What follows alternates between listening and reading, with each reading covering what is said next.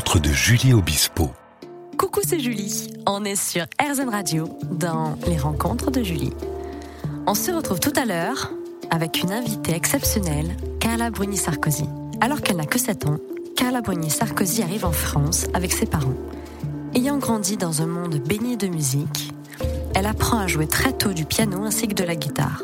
Déjà intéressée par l'univers de la musique, elle se lance pourtant dans une carrière de mannequin et devient une véritable icône mondiale de la mode dans les années 90, tourne dans quelques films, puis retrouve l'univers de la musique en devenant compositrice à la fin des années 90 et écrit six morceaux pour Julien Clerc sur l'un de ses albums, j'étais elle. Devient par la suite une chanteuse de talent, auteure, compositrice, interprète.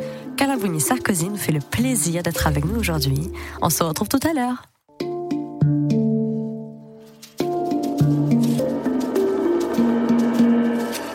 Rencontre de Julie Obispo. Bonjour Carla. Bonjour Julie. Merci d'avoir accepté de participer à cette interview. Quel beau commencement. Merci. Ton dernier album, qui est magnifique, Merci. est sorti en octobre 2020 et s'intitule Carla Bruni. Michel Amselem, Jérémy Reynolds, Calogero ont collaboré avec toi sur cet album. L'édition collector comporte 17 titres et le vinyle 14. Nous sommes le 14 février, c'est la Saint-Valentin. Mhm. Julie, est-ce que tu veux être ma Valentine Mais. Ouh là là, ça va faire des émules. Qu'est-ce qu'ils vont dire nos, nos, nos chéris J'aimerais savoir. Je vais te poser quelques questions à l'amoureuse que tu es. Hmm. Si l'on devait choisir une chanson d'amour, laquelle choisirais-tu? Je choisirais, je crois, euh, je pense, je vais aller très classique. Je choisirais euh, euh, Ne me quitte pas. Ah oui, magnifique. C'est la chanson d'amour perdu en plus. Mhm. Donc c'est ça que j'aime parce qu'elle est, elle est fichue en fait. c'est ça qui fait qu'elle elle- qu'elle est, qu'elle est magique. euh, ne me quitte pas, mais on sent bien qu'elle est partie. Peux-tu me citer l'endroit que tu trouves le plus romantique à Paris? Ah, le plus romantique endroit de Paris, je dirais que c'est euh, vers Auteuil. Il y a une petite maison blanche. Dans cette maison, il y a une chambre. Dans cette chambre, il y a mon mari. C'est là l'endroit le plus romantique de Paris. Mais globalement, j'adore cette librairie qui s'appelle Shakespeare in Love et qui est sur les quais, Oui. dans lesquels on peut boire un petit chocolat chaud ou un Ah, café. je retiens, Et c'est magique. Peux-tu maintenant nous parler d'une scène d'un film romantique qui, qui t'a touché? Oui. Là, c'est un peu l'embarras du choix, mais tu vois, il y a un film de Charlie Chaplin euh, qui s'appelle Les Lumières de la Ville, dans lequel euh, Paulette Godard joue une jeune aveugle, et lui joue Char- Charlot, donc toujours un, un clochard, Oui, quoi, un oui, mendiant. Et euh, il tombe amoureux de cette jeune aveugle qui est fleuriste.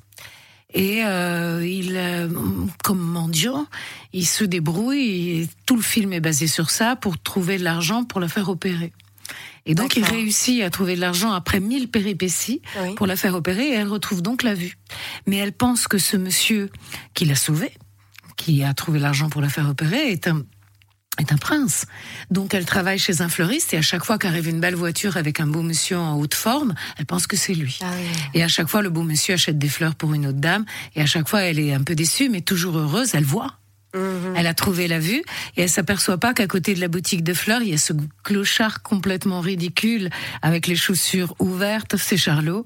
Les enfants se moquent de lui. Il est sous les colibets des, des petits enfants, de la foule, et jus- jusqu'à ce que quelqu'un lui fasse un un croche-pied et là il tombe de tout son long devant la boutique de fleuriste où la jeune fleuriste est et là elle a de la peine pour lui elle s'attend pas du tout euh, à ce que ce soit lui son sauveur mais elle a de la peine pour ce clochard donc elle l'aide à se relever Oui.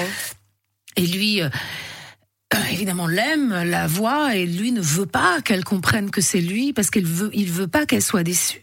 Ah oui. Il veut, il veut qu'elle continue de croire que c'est un prince Ah oui, magnifique, un jeune homme euh. magnifique, et pas Charlot sous Clodo. Ah oui. Et donc, euh, il ne veut pas s'approcher d'elle, mais elle lui tend une fleur par Mhm. gentillesse, et lui, il veut pas la prendre. Et puis, il peut pas faire autre chose parce qu'elle lui tend la fleur comme ça. Donc, il va vers elle, il prend la fleur, et là, elle se touche ses mains. Et là, comme elle était aveugle, Oui. elle reconnaît ses mains. Avec sa main, tu vois, au toucher, Incroyable. elle reconnaît sa main. Ouais. Et le film finit comme ça. C'est elle qui touche sa main, qui le reconnaît, qui commence à pleurer, et lui qui reste Ah, devant elle. Et, ah, les lumières Ah, de la beau. ville. Je trouve que c'est une scène qui vaut beaucoup de moments dans le cinéma. C'est muet, hein. Et il n'y a pas besoin de mots. On se retrouve tout de suite dans les rencontres de Julie sur RZN Radio avec Carla Bruni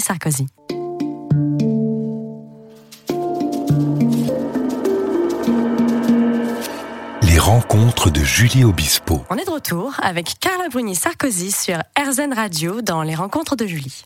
Quelle est ou quelle serait ta définition du partenaire idéal? Ah, le partenaire idéal, c'est peut-être quelqu'un avec qui on échange les positions.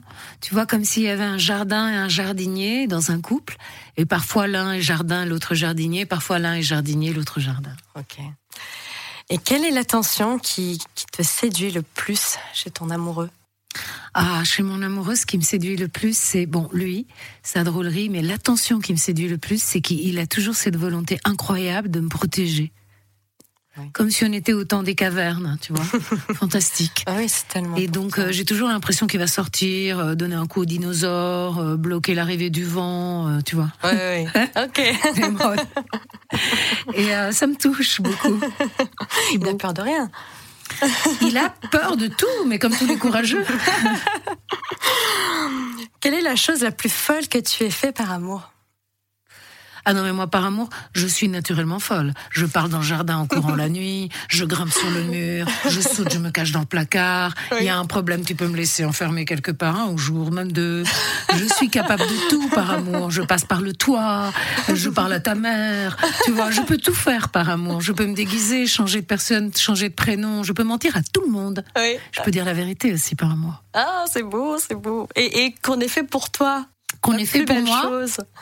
Alors, qu'est-ce qu'on a fait de beau pour moi par amour? Déjà, on me supporter.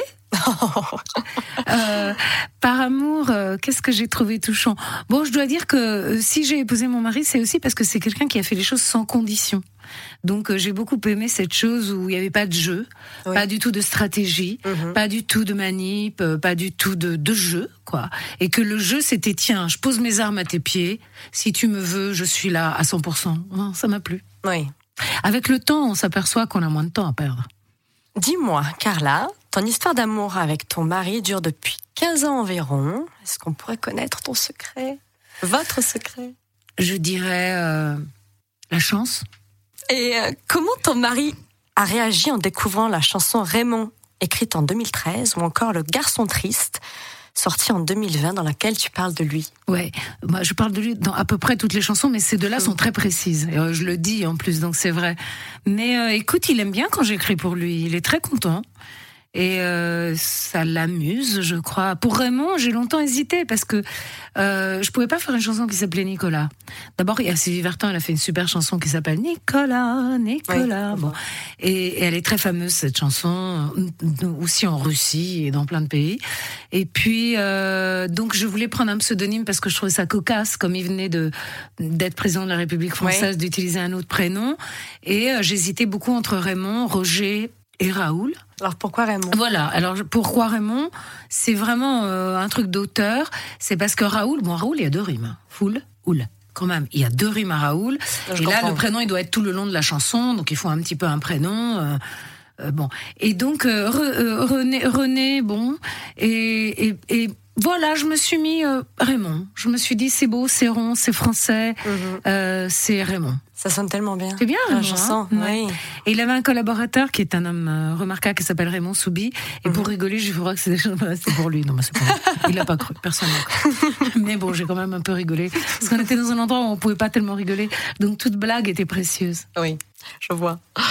On se retrouve tout de suite dans les rencontres de Julie sur RZN Radio.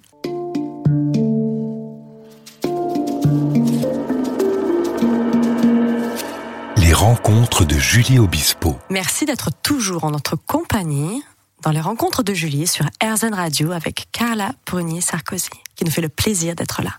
Carla, tu chantes le désir dans le cœur son triste le désir, Parlons-en. Le plaisir. Je chante aussi le fait que les personnes les plus énergiques et les plus pleines de vitalité comme ça, peut-être sont des personnes qui ne peuvent pas être tristes, peut-être parce qu'elles sont trop tristes. Peut-être toi, par exemple, qui as une étincelle de vitalité, peut-être que tu es trop triste pour être Peut-être bien. Peut-être que, En tu effet. vois, moi, par exemple, euh, bon, euh, j'ai des moments de mélancolie, tu vois. Je suis pas tout le temps, tout le temps euh, dans l'énergie et dans. Pourtant, j'ai une forte énergie, mais Oui. et tu vois, c'est cette chanson qui parle bien sûr de mon homme, mais aussi de toutes ces personnes qui donnent toujours l'impression que tout va bien. Et peut-être c'est des personnes qui, au fond d'eux, ont un désastre. Je Ouais, trouve ouais, ça beau cette idée qu'on euh, est tous quelque chose à l'intérieur de, de fort ou de détruit, de, de, que, qui se voit pas forcément, quoi. Oui. Peux-tu, si ce n'est pas indiscret, nous raconter comment s'est déroulé euh, votre premier rendez-vous avec votre avec ton mari? Alors, euh, mais tu sais que c'était une date, comme on dit aux États-Unis. C'était une. En fait, euh, j'ai deux amis qui m'ont invité dîner et un ami qui m'a invité dîner, Jacques Segala et son épouse Sophie, deux amis. Et ils m'ont dit Est-ce que ça t'intéresse? Et il venait d'être élu, mon mari, et moi je venais d'être célibataire. Donc j'étais séparée de- du père de mon fils. Je vivais toute seule avec mon fils dans, dans cette maison. Et. Euh, et c'était pas la gaieté euh, effrénée, tu vois. Et donc, euh, ils m'ont proposé un dîner et euh, ils m'ont dit est-ce que ça t'intéresse de dîner avec le président? J'ai dit mais bah oui, avec grand plaisir.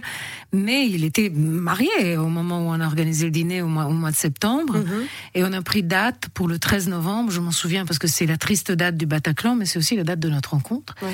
Et euh, bien des- des années avant.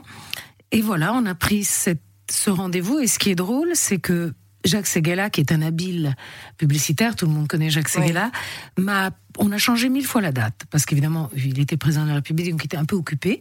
Et donc, on a changé mille fois la date, et on est arrivé à ce 13 novembre, et il m'a appelé le 1er novembre, et il m'a dit, mais tu as vu, tu as vu, ça y est, c'est le 13 novembre, on a pris notre date pour notre dîner. J'ai dit, bah oui, oui. Et il m'a dit, mais tu as vu ce qu'a fait le président depuis qu'il sait que le dîner est, est confirmé? Je dis, non, qu'est-ce qu'il a fait? Il m'a dit, bah il a divorcé. Je dis, toi, t'es très fort. Je vois pourquoi t'as été très bon, très très bon dans la pub. Parce que tu as de ces idées, j'aurais pas eu une idée pareille. Il m'a dit, bien sûr, il a divorcé, donc j'ai bien rigolé. Le fait est qu'on était tous les deux libres D'accord. quand on s'est rencontrés, Oui. et ça, c'est une bonne chose. On est Donc voilà, on était libres et visiblement disponibles parce qu'on est rentrés ensemble. voilà la rencontre. Que C'était un peu l'amour, Oui. euh, tu sais, euh, de coup de foudre, quoi. Un coup de foudre. D'accord. Quelle chance. Ça existe. La chance encore. Et que penses-tu du mariage? Alors, je- avant, j'étais contre le mariage. Et hum, jeune. Oui. Mais souvent, quand on est jeune, on est un peu bête. Mais surtout, ce qui est bête, c'est pas de changer la vie. Donc, j'étais très contre le mariage Mhm. jusqu'à ce que je rencontre mon mari. Et là, je suis devenue une pro-mariage en deux jours. Non, mais mes copains, mes copines, non, mais ils étaient, mais estomaqués par le virement de cutie. En deux jours, j'avais changé de caractère, de mots, je disais tout le contraire. Et je me souviens de fou rire d'une de mes meilleures amies quand mon mari a dit, on était à la lanterne à côté de Paris à la campagne et il a dit à cette amie à moi euh, au téléphone, ah elle adore venir en week-end à la campagne. Et là mon ami s'est étouffé parce que je suis connue pour détester aller en week-end, je vais jamais. Tu- Avec, avec lui j'ai tout changé, pas seulement sur le mariage, surtout la fidélité par exemple. J'étais pas particulièrement apte. hein. Mhm. Il n'y avait pas écrit euh, c'est fait pour moi. hein. et donc euh, et donc tout s'est transformé. Comme quoi l'amour transforme tout. Un conte de fées avec Nicolas. C'est Un conte incroyable. En plus, lui, 52 ans et moi 40. Donc, tu vois, c'était Ouais, ouais. pas, on Mhm. n'était pas les perdreaux de l'année. donc, ça arrive à tout âge. Et comment as-tu vécu les, les quatre années que tu as passées à l'Élysée entre 2008 et 2012 Écoute, c'était passionnant. C'était très, très intéressant. Et c'était aussi un peu inquiétant. Parce que c'est une situation dans laquelle euh, la personne que tu accompagnes, elle a une telle, un tel poids sur les épaules qu'on est toujours un peu inquiet. Oui. oui Et alors, euh, donc tout ça pour te dire que c'était merveilleux d'être là-bas pendant ces quatre ans, mais que je regrette vraiment pas de plus y être parce que ça a enlevé beaucoup beaucoup de pression. Oui. Donc la vie est plus naturelle. Euh, Tu vois, les, les gens t'appellent plus pour te plaindre, pour se plaindre qu'il pleut, parce que c'est ça les gens. Allô, il pleut. Vous pouvez le dire au président. Euh, certes. Et qu'est-ce qu'on peut y faire? Je vois. tu vois? C'est une pression assez forte et donc euh, le fait que ça s'arrête euh, euh, pendant que j'étais là-bas, c'était extraordinaire. C'est un grand honneur en plus Belle pour moi. Moi, j'étais italienne, tu sais, je suis devenue française. Oui. Donc, je représentais un pays qui est mon pays maintenant que j'adore. Oui. Et donc, euh, c'était un grand honneur et un- une grande émotion de, de- quotidienne. hein. Mais c'était aussi une tranquillité de, de partir. On se retrouve tout de suite sur RZN Radio avec Carla Bruni Sarkozy dans les rencontres de Julie.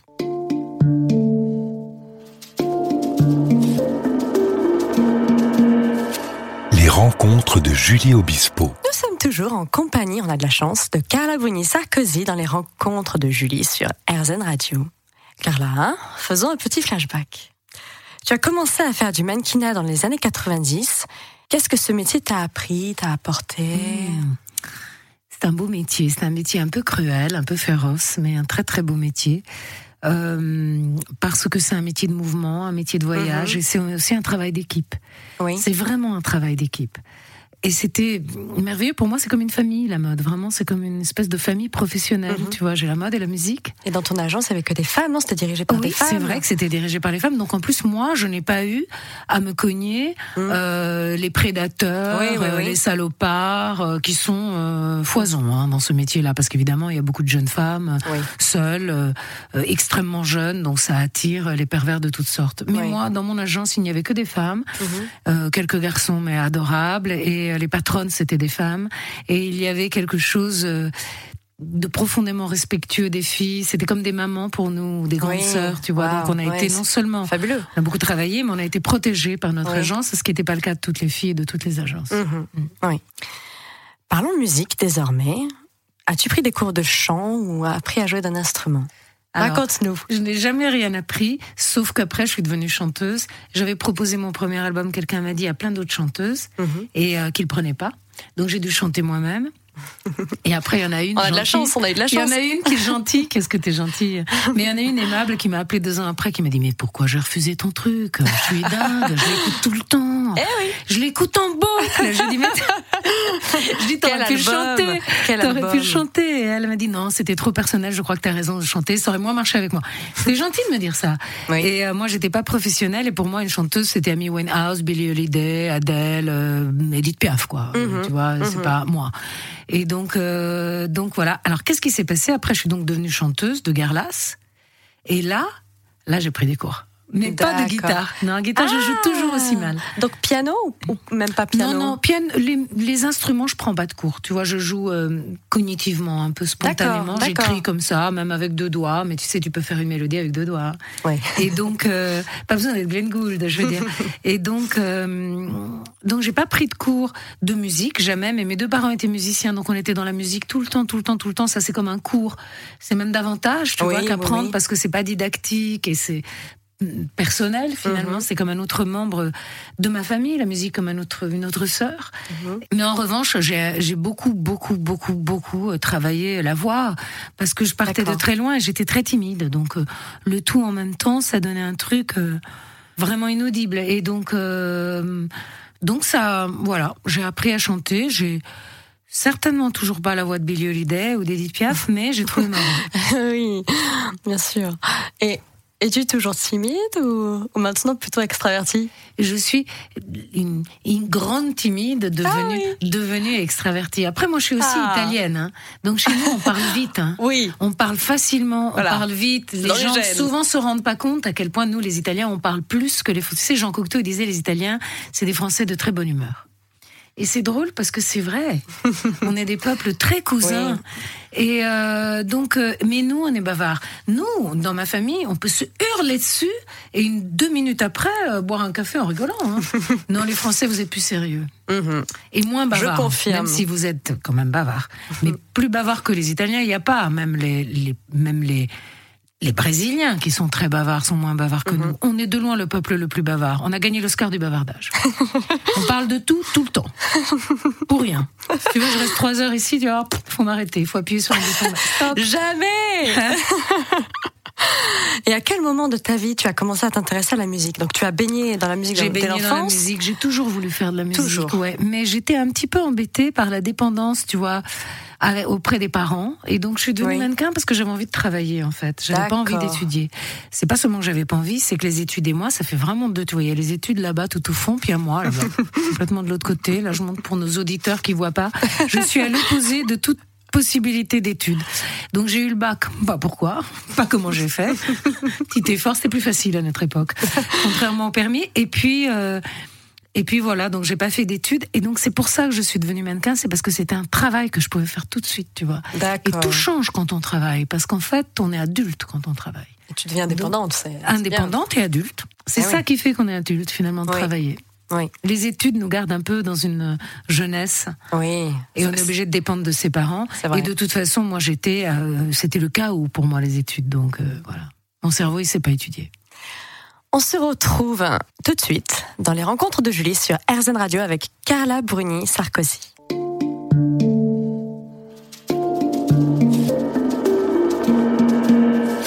Les rencontres de Julie Obispo. Merci d'écouter toujours cette interview avec Carla Bruni Sarkozy dans les rencontres de Julie sur RZN Radio.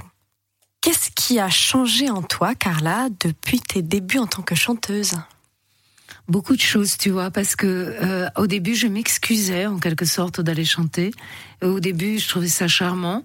Et puis après, je me suis dit, c'est quand même pas très poli de s'excuser auprès des gens. On va pas s'excuser tout le temps. Je suis là sur scène. Je vais pas mettre un panneau avec écrit désolé, je suis nulle.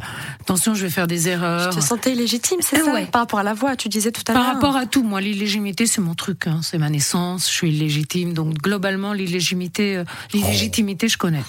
Et donc, euh, et donc euh, vraiment, c'est un sentiment que je ressens très facilement. D'accord. Et heureusement, hein, parce que ça m'a rendue euh, très travailleuse et, ah et, généreuse, enfin autant que possible, tu vois. Mhm. Et euh, donc voilà, euh, je me sentais illégitime. Donc maintenant, je me sens toujours illégitime, mais maintenant, je suis contente. tu sais, ça rappelle cette phrase de Woody Allen sur la psychanalyse. Moi, j'en ai fait 17 ans. Il disait, avant ma thérapie, je faisais pipi au lit, j'avais honte. Maintenant, j'ai fait 15 ans de thérapie, je fais toujours pipi au lit, mais maintenant, je suis fière. Et bien, c'est un peu ça, tu vois, le truc. Tu vois? Je vois. Et j'ai lu dans une interview que, que la guitare te donne un sentiment de, de liberté. Est-ce que tu peux nous expliquer pourquoi? Parce qu'on peut la transporter partout. Parce qu'on peut en deux secondes l'ouvrir et se mettre à chanter. Parce que dès, voilà, c'est pratique. Parce que dès qu'on l'ouvre et qu'on, dès qu'on ouvre sa housse de guitare, qu'on sort la guitare et qu'on se met à chanter, les gens viennent. Et quand on est quelqu'un de timide, par exemple, ou d'illégitime, ou tout simplement quelqu'un de troublé, comme on est nombreux à l'être. Hein. tout le monde n'est pas là, c'est deux pieds sur terre à savoir qui il est et ce qu'il fait ici. Donc euh, c'est très agréable d'attirer les autres. Et donc la guitare, c'est c'est c'est un jeu joué extra qui fait crabou. les filles ont tombent à mes genoux, les filles ont tombent à mes genoux, et les garçons aussi.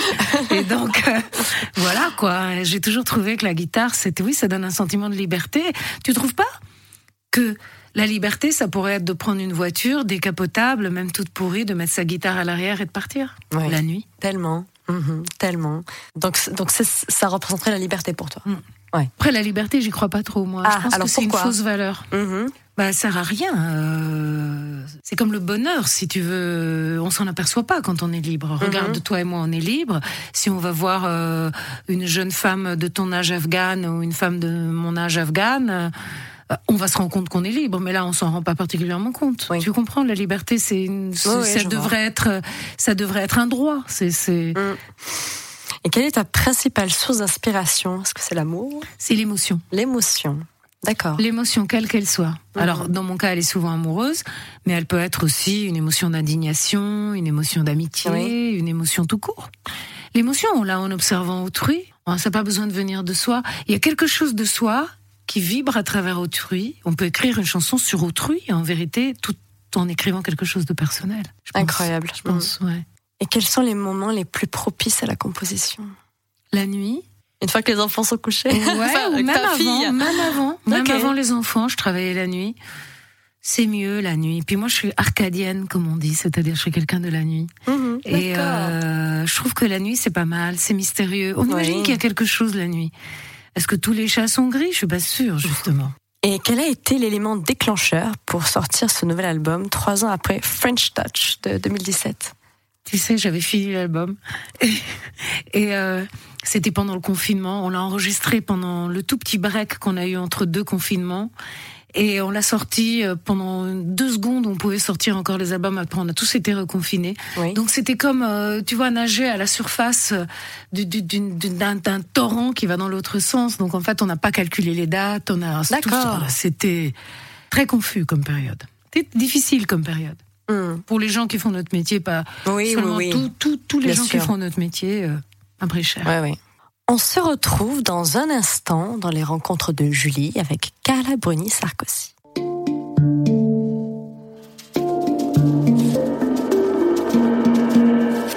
Les rencontres de Julie Obispo. Merci d'être toujours à l'écoute euh, de cette interview avec Carla Bruni Sarkozy sur RZN Radio dans les rencontres de Julie. Pourquoi avoir fait appel, Carla, à des compositeurs dans ce nouvel album? Alors, d'habitude, j'écris seule, tout. Oui. Et j'en ai vraiment eu assez de ma musique. J'en ai marre. je fais que des valses. D'ailleurs, les six chansons que j'ai écrites dans l'album sont des valses. Alors, euh, je faisais un, une émission euh, de Taratata avec Alain Souchon pour euh, l'Alzheimer. Oui. Et là, il y avait Michel Amselem qui jouait, je crois, avec Alain et Laurent Voulzy, je, je, je crois.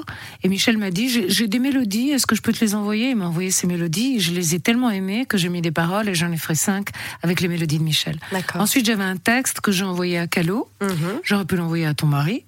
Euh, c'est deux grands mélodistes. Je cherche des mélodistes. Et puis, cette chanson triste que j'avais écrite avec Julien Clerc. Voilà. Ensuite, j'ai adapté ce poème de Baudelaire qu'avait déjà adapté Léo Ferré. Bon, là, t'arrives après Léo Ferré, euh, t'arrives à pas de loup. Hein. Euh, tout doucement, comme Mm. ça. Il avait fait une merveilleuse adaptation. Et là, avec Jérémy Reynolds, qui est mon coach vocal, qui est mon professeur de, de chant et qui est musicien, compositeur, chanteur de son côté, Oui. Hum, voilà, il, m'a sorti cette mélodie et il m'a dit Tu trouves pas que ça irait bien sur le poème de Baudelaire? J'ai dit Mais c'est absolument fantastique. Et donc j'ai pris sa mélodie.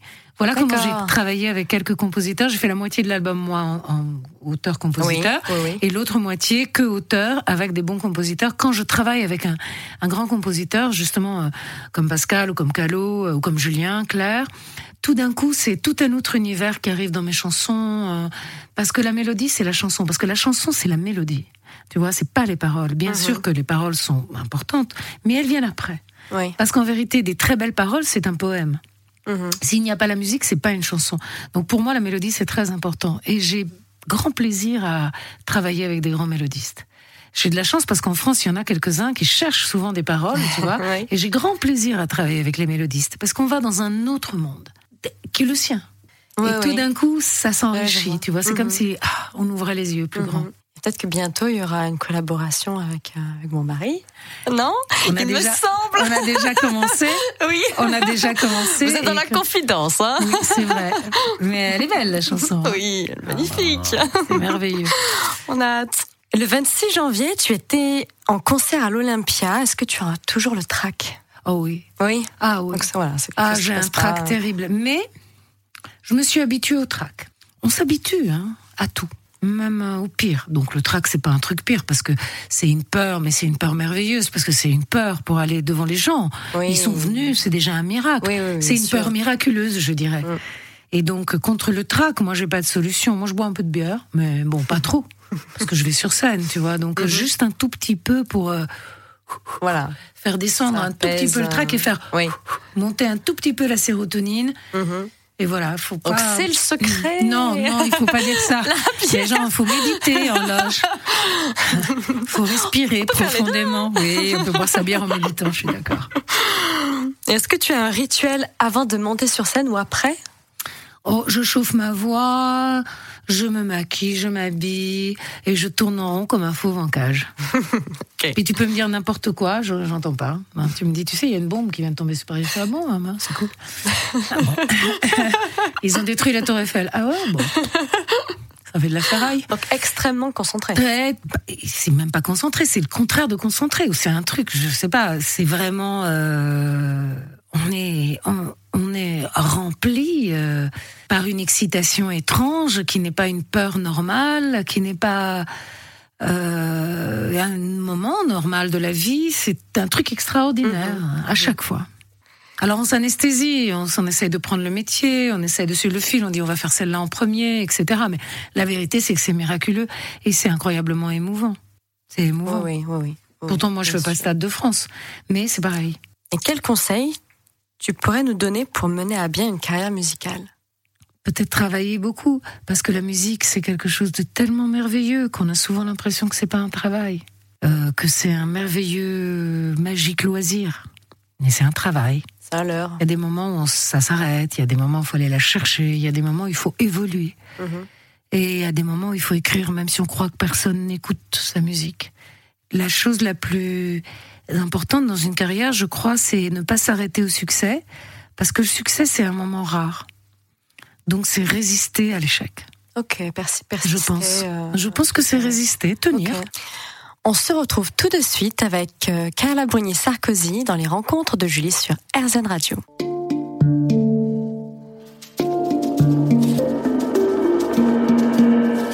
Les rencontres de Julie Obispo. Merci d'écouter toujours cette interview avec Carla Bruni-Sarkozy dans les rencontres de Julie sur RZN Radio.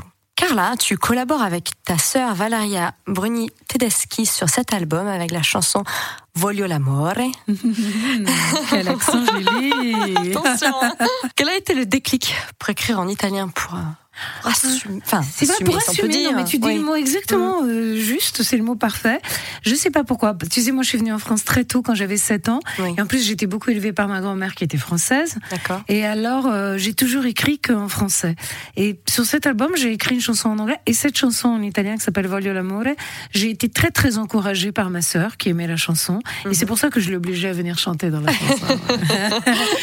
D'abord, c'est elle qui m'a donné l'idée du couplet qu'elle chante parce que je lui ai lu la chanson, je lui ai mhm. joué la chanson. Elle m'a dit, il manque un couplet qui dirait qui parlerait, qui s'adresserait à Dieu en quelque sorte, et dans ce couplet, et tu dirais, ma dai, ancora uno, dammi ancora un soprassalto, mais allez, s'il te plaît, donne-moi encore, oh, donne-moi encore un amour, encore un soubresaut, euh, comme, comme una rosa nell'asfalto, comme une, comme une fleur dans le ciment mhm. de ma vie, tu vois, mhm. euh, et come se ci fosse ancora un altro mondo sconosciuto, comme s'il y avait encore un autre monde inconnu, dove non c'è nient'altro che l'amore mm, dolce e muto, où il n'y a rien d'autre que l'amour tout doux et et tout muet. Tu vois, l'amour, l'amour euh, au cœur battant. Donc, euh, je l'ai obligé à chanter cette chanson, mais j'ai écrit en italien, je sais pas, quelque chose s'est libéré. Je pense que c'est la vieillesse. je te jure. Et en plus du, du français, donc et de l'italien, on trouve de l'anglais, comme tu, comme tu viens de le dire, et de l'espagnol dans cet album. une reprise de Porquete Basse. Et d'où est venue cette idée de, de croisement linguistique? En vérité, cette reprise de Porquete Basse, j'avais mhm. envie de la faire depuis longtemps. Je chante Porquete Basse depuis longtemps parce que c'est une des premières chansons que j'ai écoutées petite fille dans ce film Crea Cuervos. Et c'est le genre de chanson que tu, sais quand tu es jeune, et d'ailleurs, moi je le fais encore, parfois on écoute une chanson tout le temps. En boucle En boucle, en boucle, en boucle. Et ce Porquete Basse, je la connaissais vraiment en boucle, même avant de savoir ce que les mots disaient, je les connaissais phonétiquement. et donc, euh, j'ai voulu la chanter bon, pour me faire plaisir. et aussi parce que j'ai beaucoup de concerts en Espagne. C'est formidable. je me suis dit, bon. D'accord. Et tu évoques le syndrome du nid vide dans la chanson La chambre vide. Mm. Comment as-tu vécu le départ de ton fils Aurélien? Écoute, cette chanson, elle a un peu venu résoudre, tu vois, la, petite pincement au cœur que ça fait euh, le départ d'un enfant qui devient grand. Donc, en même temps, on se dit, j'ai fait du bon boulot puisqu'il est parti, il fait sa vie, donc j'ai fait ce que je devais faire. Oui. Et, et, en même temps, on voudrait qu'il reste. C'est cette contradiction. Mais moi, je n'ai pas besoin d'avoir mon fils ou ma fille sous la main pour me sentir vivante. Mais c'est vrai qu'il y a un moment quand ils partent, et à un moment, on se retrouve dans ces chambres qui sont encore des chambres d'enfants. Mhm. Et c'est comme ça qu'elle est née, la chanson. Après, mon fils, euh, rose pète. il dit, je suis pas mort, je suis juste euh, parti à la fac. je dis, non, mais l'enfant, il n'est plus là. Et il revient souvent? Oui, il revient. Ah, heureusement. heureusement. Et ta fille Julia partage-t-elle ton amour pour la, pour la chanson, pour la ah musique? Oui, déjà? Ah On n'a pas les mêmes goûts. Elle, chante beaucoup, non? Elle chante beaucoup. On n'a pas les mêmes goûts, mais elle chante beaucoup. Et elle est, euh, elle est très musicale, donc je suis mhm. très contente. Bon, pour l'instant, elle veut être actrice. Ah. Son pauvre père, qui est entouré de saltimbanques. eh oui, on choisit pas. Et elle chante quoi Ah bah, elle chante Sia, elle, chante Ariana Grande, elle chante que des trucs. Tu l'accompagnes? Et elle chante d'une manière, oui, je l'accompagne à fond. Et elle chante euh, d'une manière euh, comme il chante aujourd'hui, tu vois. Nous, on ferait I want you to know that I'm never living. Mais elle a fait.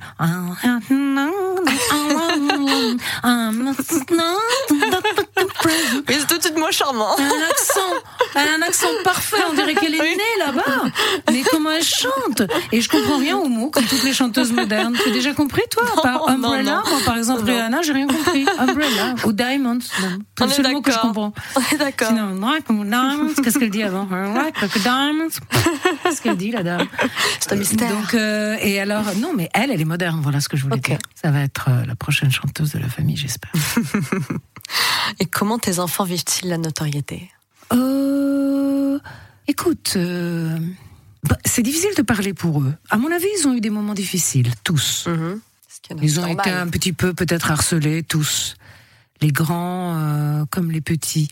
Mais ils sentent qu'il y a un autre endroit de cette chose, de la notoriété, qui est un avantage. Ils le sentent. Mhm. Euh, donc ils doivent faire la part des choses. C'est pas si mal, c'est une expérience comme une autre. Je trouve pour des enfants. Mhm. Nous, on se laisse pas déstructurer. Hein. Il peut y avoir quoi que ce soit euh, dehors, euh, euh, dans les médias, dans les réseaux sociaux. Nous, on fait comme si de rien n'était. À la maison, on fait toujours comme si de rien n'était. Donc les enfants, force-là. ouais, les enfants n'ont jamais été impactés par ça. Et même mon fils avait fait une vidéo parce qu'il faisait des vidéos sur YouTube quand il était très jeune, et euh, il a été attaqué, mais terriblement attaqué. euh, parce qu'il a fait une vidéo sur le racisme. D'accord. Donc il s'est fait attaquer par des crépuscules antisémites en mode sale youpin, euh, etc. Bon, il est juif, Ouais. mais euh, et il est allé se défendre à la télévision. Mhm. Euh, il est allé euh, au petit journal se défendre, et je l'ai vu complètement structuré. Donc j'ai compris qu'il avait hérité de, de de moi finalement. Cette chose où oui d'accord on est des personnes, euh, les gens connaissent notre nom et tout ça, mais euh, c'est pas nous qui sommes injuriés, c'est le nom que ça représente, c'est Oui, la haine oui. que ça peut susciter ou l'amour que ça Oui, peut susciter, et donc ce n'est pas soi. Mhm. Oui, C'est ça la nous différence. impacte. Non, ça nous impacte pas. Sinon on peut pas vivre. Je te remercie, Carla Bruni, d'avoir accepté de participer à mon émission sur RZN Radio. Je vous invite à acheter le nouvel album de Carla Bruni que j'ai véritablement adoré. Merci Julie. Merci, Carla. Et qu'est-ce qu'on fait à la fin d'une émission? On fait pas un. Merci de nous avoir écoutés. À très bientôt. Et vous retrouverez un petit bonus, un petit extra sur rzn.fr. Très bientôt.